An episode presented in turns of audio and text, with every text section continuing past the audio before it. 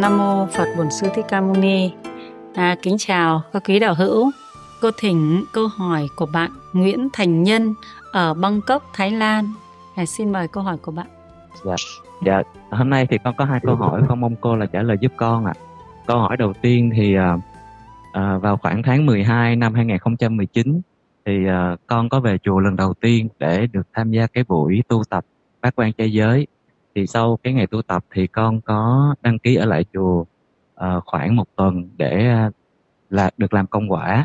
Thì sau khi uh, con về lại Bangkok thì khi mà con vợ con mở đồ của con ra thì con phát hiện là trong cái túi áo Phật tử của con có uh, một cái găng tay lao động của nhà chùa.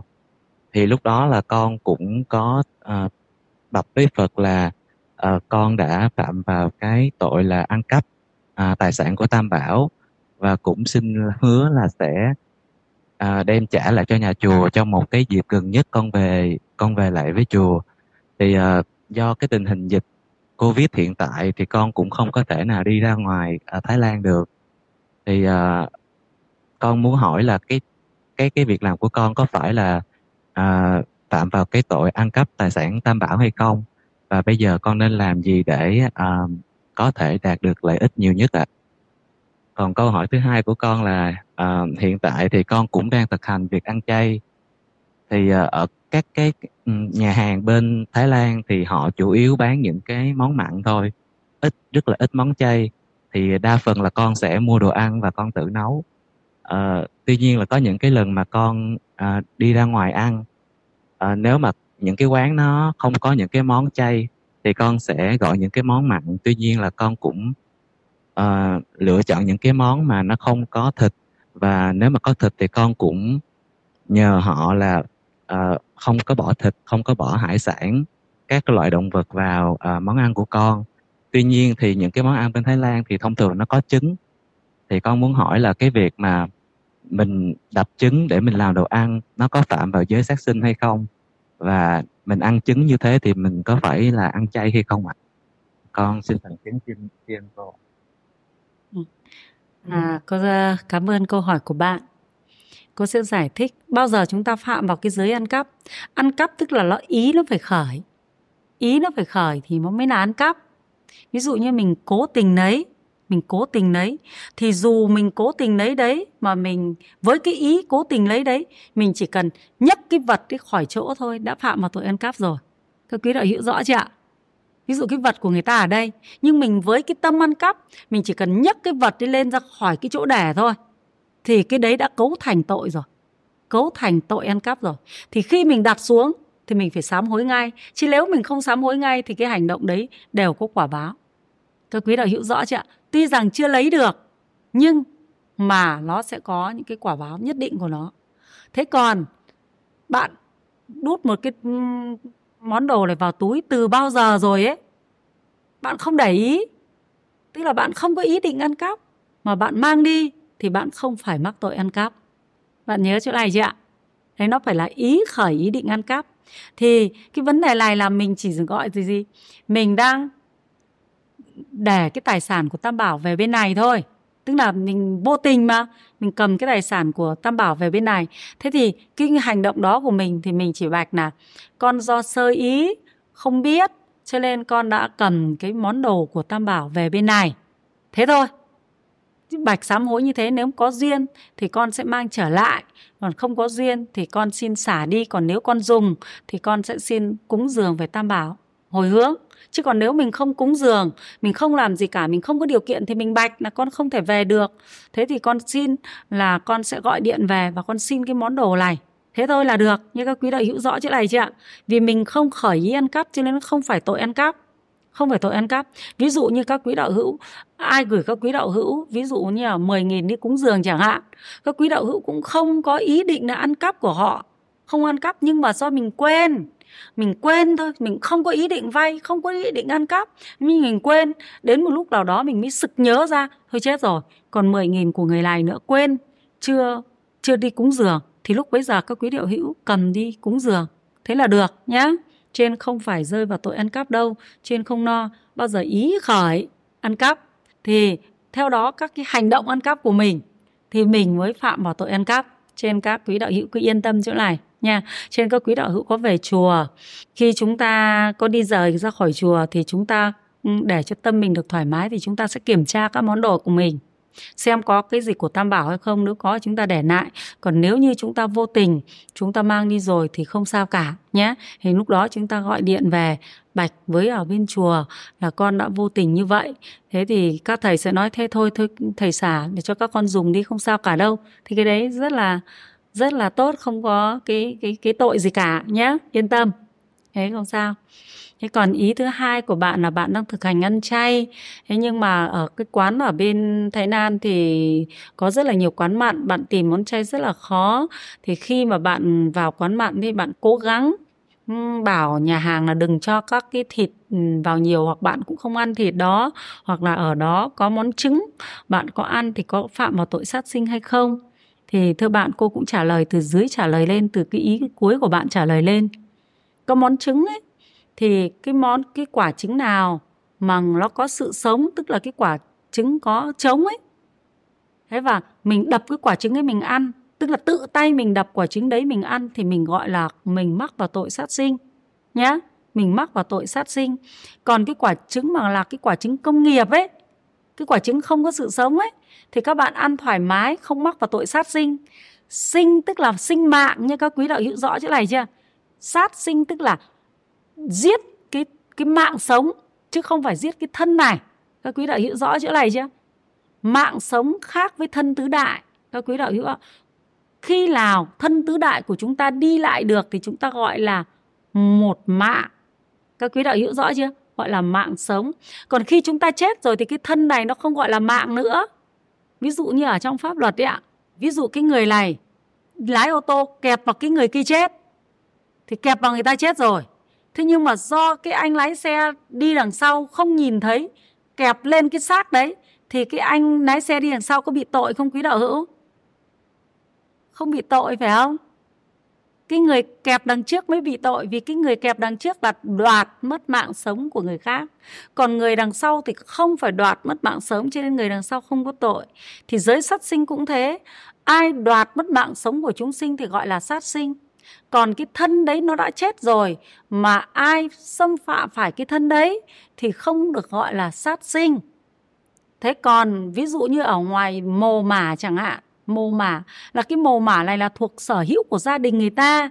Mình đến mình phạm vào đấy thì mình gọi là phạm vào cái vật sở hữu của gia đình người ta thôi, chứ cũng không gọi đấy là sát sinh. Các quý đạo hữu rõ chưa ạ? Thế thì quay trở lại vấn đề ăn chay thì chúng ta đang bị hiểu nhầm. Ăn chay và ăn mặn là hiểu nhầm. Người ta gọi là ăn chay và ăn mạ.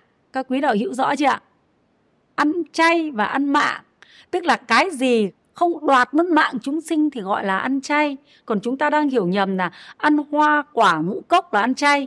Còn ăn thịt chúng sinh là ăn mạ, ăn mặn. Các quý đạo hữu hiểu rõ chỗ này chưa? Do hiểu ra sai ăn cái gì mà không ăn mạng sống không đoạt mạng sống của chúng sinh thì cũng đều được gọi là ăn đúng giới. Các quý đạo hữu rõ chưa? Tức là cả cuộc đời này tôi không ăn mạng chúng sinh. Các quý đạo hữu ra nếu mà các quý đạo hữu thấy thế này, này nhà người ta là nhà hàng hải sản người ta đang có những con sống như thế kia chúng ta gọi là hãy làm cho tôi một đĩa tôm thì đấy là xui người sát mạng chúng sinh thì chúng ta sẽ mắc vào tội sát sinh các quý đạo hữu rõ chưa ạ? Thế nhưng mà chúng ta đến một cái quán này, không có đồ tươi sống, mà người ta đã sát mạng chúng sinh rồi. Hoặc người ta cũng không phải là người sát mạng chúng sinh đâu các quý đạo hữu ạ? Có những quán thì người ta mua đồ đông lạnh về mà, người ta cũng không sát mạng chúng sinh. Thế và mình đến ăn, mình cũng không sát mạng chúng sinh, thì cái việc ăn đấy là ăn đúng pháp và ăn đúng giới. Các quý đạo hữu rõ chỗ này chưa trên tâm chiếu hoàn quán từ ngày hiểu được pháp, tâm chiếu hoàn quán không bảo ai ăn chay trường như thế. Vì như thế nó gọi là chấp. Các quý đạo hữu rõ chưa ạ? Như thế gọi là chấp đấy. Chứ chưa phải là đúng giới đâu. Các vị tỳ kheo, các vị đi đi khất thực, các vị còn được ăn là tam tịnh nhục. Thế là gọi là tam tịnh nhục. Nhục tức là lấy cái thịt mình đây này, gọi là nhục. Các quý đạo hữu ạ? Các quý đạo hữu rõ chưa? Cái này gọi là nhục thế cho nên mình gọi là nhục thân như lai, tức là ngài đã bỏ cái báo thân rồi. Nó còn lại cái thân tứ đại đấy gọi là nhục thân đấy, các quý đạo hữu rõ chỗ này chưa ạ? Thế cho nên cái chúng sinh ấy, đấy, gọi là tam tịnh nhục, tức là nhục tức là cái thịt của chúng sinh. Thế còn tam tịnh tức là tịnh tức là thanh tịnh, tam tức là ba phương pháp, ba phương pháp thanh tịnh khi ăn cái nhục thân của chúng sinh. Các quý đạo hữu rõ chỗ này chưa gọi là tam tịnh nhục, thì khi các thầy không thấy, không nghe, không nghi, thì các thầy được ăn cái thịt này của chúng sinh. Mắt mình không thấy chúng sinh đó bị giết. Tức là không nhìn thấy chúng sinh đó bị giết. Tai mình không nghe thấy tiếng chúng sinh đó kêu. Đấy. Không thấy, không nghe và không nghi là mình không nghi người ta giết cái con này cho chính mình ăn thì cái này tâm chiếu hoàn quán sẽ giải thích thêm một lần nữa. Các vị tỳ kheo ấy là các vị là đi khất thực hàng ngày, nhưng mà nếu mắt nhìn thấy cái con vật này nó đang bị giết, thì tí nữa các ngài không được quay đến cái chỗ đấy để khất thực. Vì nếu khất thực như thế thì mình tham ăn cái vị thịt của chúng sinh này. Các quý đạo hữu rõ chưa ạ? Đấy là tham đắm vị của sắc thân của chúng sinh xác thịt của chúng sinh. Nhé các quý đạo hữu nhé. Cho nên là mắt mình nếu nhìn thấy cái con vật này bị giết, mà mình lại đến mình xin thịt của nó, mình ăn, thì cái đấy không được. Vì cái đấy là khởi lên tham đắm chúng, cái xác thịt của chúng sinh. Không được không được ăn. Tuy rằng tay mình không giết và mình không xui người giết.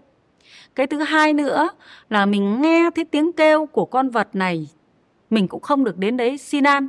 Ví dụ nhá ví dụ là, là chư tăng xuất phát từ cái điểm này thế nhưng mà nghe thấy bên tay trái mình cái con đường bên tay trái này buổi sáng mình nghe thấy tiếng con lợn nó bị chọc tiết nó nó bị chọc tiết nó kêu thì khi mình đi khất thực mình không được đi sang cái con đường bên tay trái này. Các quý đạo hiểu rõ chưa ạ? Thế mình đi sang bên con đường tay phải này mình không nghe thấy tiếng con vật chết thì mình đến đấy ai ta cúng cho mình món thịt hay món gì mình cũng được ăn hết các quý đạo hữu rõ chưa? Đấy là thanh tịnh. Không thấy không nghe là thanh tịnh tâm rồi. Thứ nữa là không nghi. Không nghi thì thế này ạ. Chư tăng phải đoạn cái nghi bằng cách mỗi ngày đi khất thực bằng một con đường khác nhau. Không được đi trùng hai ngày một con đường các quý đạo hữu ạ. Không được đi trùng hai ngày một con đường. Bởi vì hôm nay mình đi qua đây mình khất thực.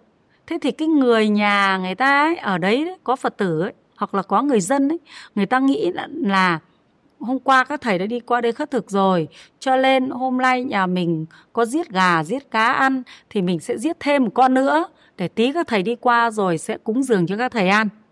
Chính vì cái tâm của chúng sinh như vậy cho nên là đức phật không cho phép chư tăng đi đi hai ngày một con đường. Như thế thì cái tâm nghi của mình nó sẽ khởi lên là hôm qua do mình đi qua đây cho nên là người ta biết là mình đi qua đây ngày hôm nay nữa, cho nên người ta sẽ giết cái con này cho mình ăn. Giết thịt chúng sinh cho mình ăn. Thế thì ở đây là đoạn trừ cái tâm tham cho chư tăng, các quý đạo hữu ạ.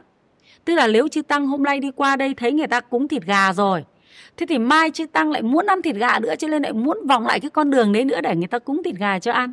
Hoặc là hôm nay nhà này có đám cưới, nhưng người ta đám cưới 3 ngày cơ thì trong đám cưới là phải có sát sinh. Cho nên chư tăng hôm nay đi con đường này, thấy người ta có đám cưới, mai lại định đi tiếp con đường này để được người ta cúng nữa, thì nó không đoạn trừ được cái tâm tham, các quý đạo hữu ạ. Cho nên là khi đi tu là chúng ta phải rời bỏ cái tâm tham. Cho nên là không được đi khất thực ở một con đường hai ngày mỗi ngày phải đi một con đường khác nhau, mỗi ngày phải đi một con đường khác nhau. Hôm nay đến làng này khất thực, mai phải đến làng khác, ngày kia phải đến làng khác. Trên chư tăng phải di chuyển như thế. Còn khi đã nấu ăn ở chùa thì đương nhiên là không sát mạng chúng sinh rồi, nhá. Thế cho nên là đối với các quý đạo hữu phát nguyện ăn chay trường thì tâm chiếu hoàn quán cũng không khuyến khích việc này. Chúng ta hãy lên giữ giới, không sát mạng chúng sinh để ăn. Khi chúng ta không tự tay giết này, không xui người giết đấy, không thấy thấy con vật bị giết mà khởi tâm hoan hỉ, thế là chúng ta đã giữ được cái giới không sát sinh rồi. Nha các quý đạo hữu ạ, và người đi tu giữ giới sát sinh như thế còn cao hơn nữa là các ngài phải ngăn chặn cái tâm tham của mình bằng tam tịnh nhục, là các ngài vẫn sử dụng cái cái cái cái cái cái cái thịt của chúng sinh được. Nhớ các quý đạo hữu nhé. Và như vậy vẫn sinh phúc báo đến cho chúng sinh. Đấy, các quý đạo hữu nhớ như vậy đấy là giới luật của phật ạ.